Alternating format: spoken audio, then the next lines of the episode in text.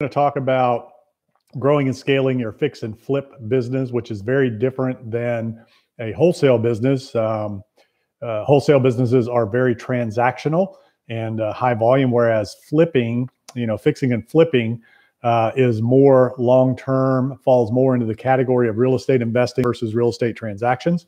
And uh, and depending on the type of rehab work you're doing, whether they are large scale rehabs or just cosmetic flips, uh, more of the retail, you know, type uh, flips, uh, they can be very different. So let's talk about how you take that flipping business to the next level, and um, and how you get from that 10 to 15 to 20 a year to 100 a year or more, if that's what you want to do. Um, typically, uh, one of the first things you want to do is start looking at uh, the things that you like to do and the things you don't like to do and hire out, fill in the gaps uh, with with things that you don't want to do, things that you're not enjoying, um, and where your weaknesses are. And typically, the uh, sole you know sole proprietor, entrepreneur, uh, owner operator, you're doing everything right. You're finding the deals, you're negotiating the deals, you're lining up all the subcontractors, managing the jobs. Maybe you're going to Home Depot and Lowe's and buying all the all the products and the fixtures, doing all the design work. You're just doing everything yourself. That's a very difficult thing to keep up with uh, in the fix and flip business. And you really have two ways to decide how you want to uh, scale that business and how you want to grow it. You can either outsource a lot of, of the tasks uh, of the project, which is really the first way to grow and scale that business is to think about the construction and what you can outsource there, or you can outsource uh, the administrative side of it, or you can do both. Um, so I think probably the most effective, most efficient way to do it is to turnkey outsource everything on the construction on the construction side uh, you want to find a good qualified contractor, general contractor preferably, that supplies everything turnkey. Then what you do is you create a detailed uh, list, scope of work list of uh, selections. And uh, you can have a couple different packages if you like to do different things. But if you're just doing volume flipping and you're in areas where pretty much all the houses are the same, you could kind of create, you know, one or two or three packages where all of your color schemes, your light fixtures, plumbing fixtures, tile, cabinets, countertops, you know, all those types of things are all pretty much the same. Carpet, you know, interior, exterior paint, things like that. Uh, you can systemize that uh, very easily and uh, create a detailed uh, schedule of finishes, scope of work, and things like that. And when you get a good contractor, you know, they can help you create all that for all your different projects so that you can focus on finding more deals and selling more deals. Uh, but really, the biggest, most efficient way to scale a flipping business is to turnkey outsource the construction part of that. So then the next question becomes how do you manage that? Let's say you've got 30 uh, or 40 of these things going on.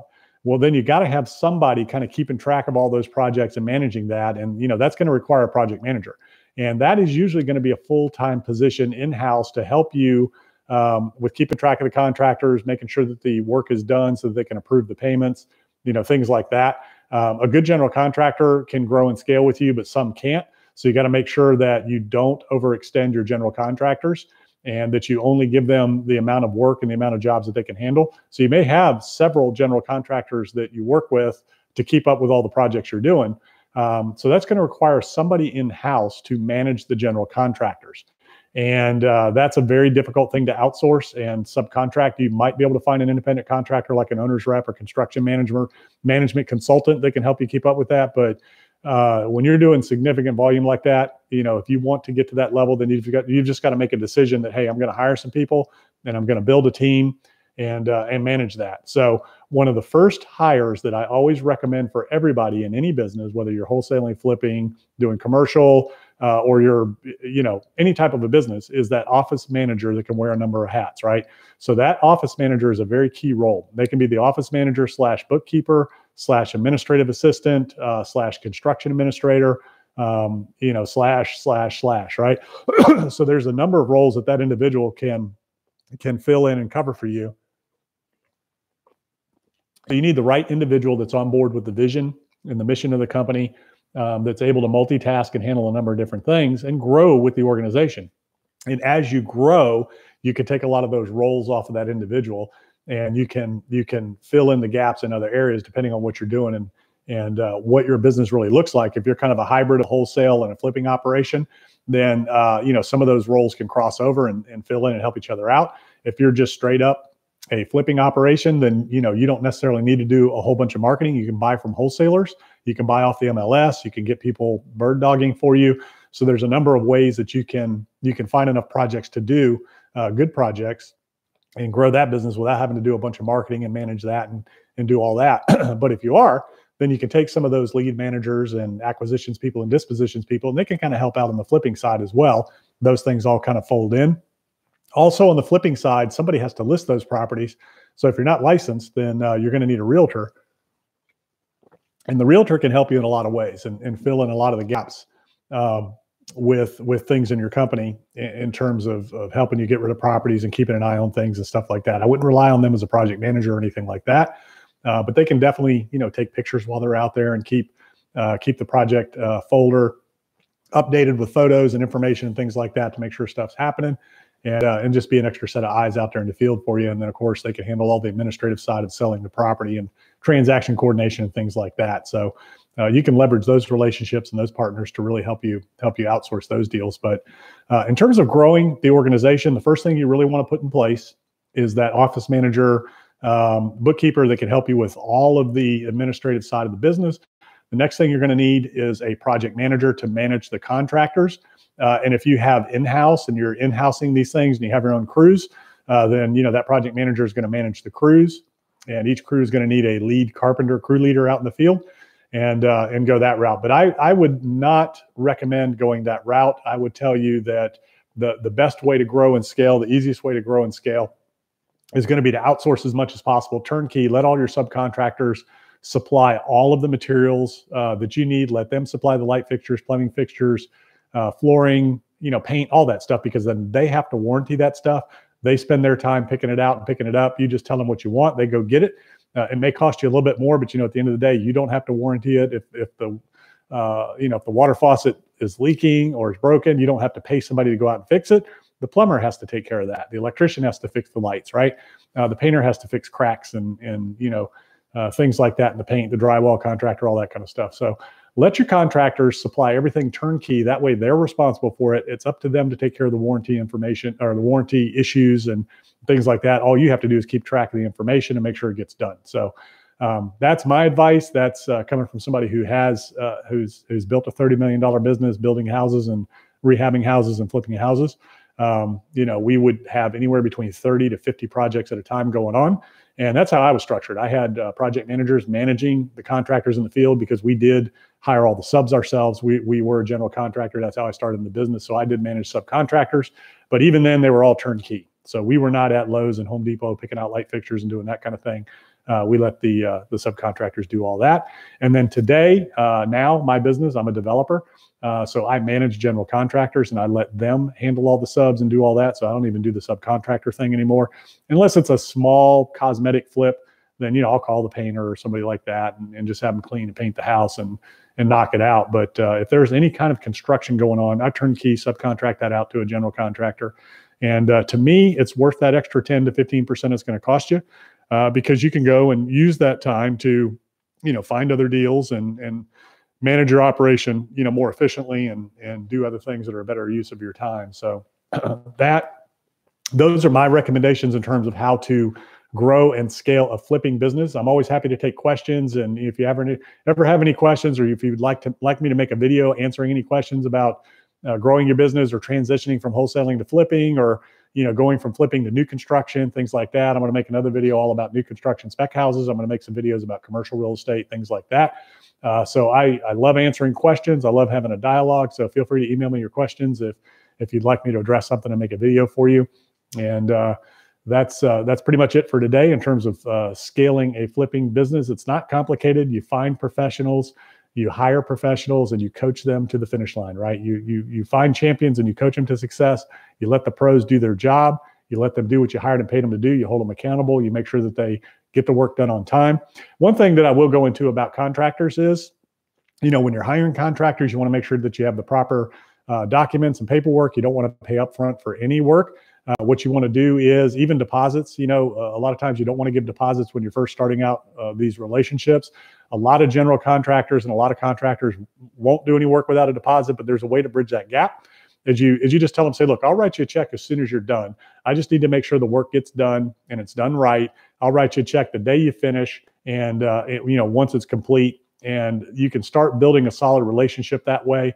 Uh, you can you can you know once you get to know the contractors, they get to know you. It won't be a problem anymore. And um, and what you want to ultimately get to is where you pay every week. They have to be done this week with the work by Friday so that it can be approved and inspected.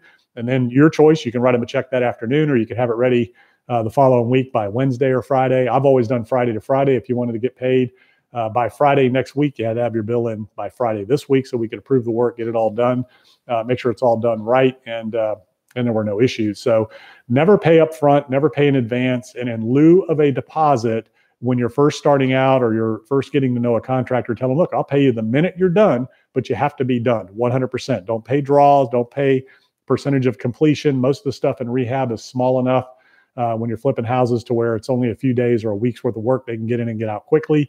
Uh, so there's no reason to have to pay a draw on a rehab project uh, or deposits or anything like that. Make sure you get lien waivers from your contractors and subcontractors when you pay them. Um, that's that's uh, their you know uh, signing and uh, guaranteeing that they've paid all their bills and all their vendors and employees, uh, so that you have no liability, so that nobody can come back and claim that they didn't get paid and file a lien on the property. So make sure you get lien waivers and make sure you have a very detailed contract with all the expectations spelled out in terms of timeframes. You know how the payments are going to work, uh, what the price is. You can get a turnkey price from everybody uh, on on projects. There's no reason why somebody can't tell you how much it's going to cost, you know, to move a wall, to paint the house, to do the kitchen. I mean, it's very simple.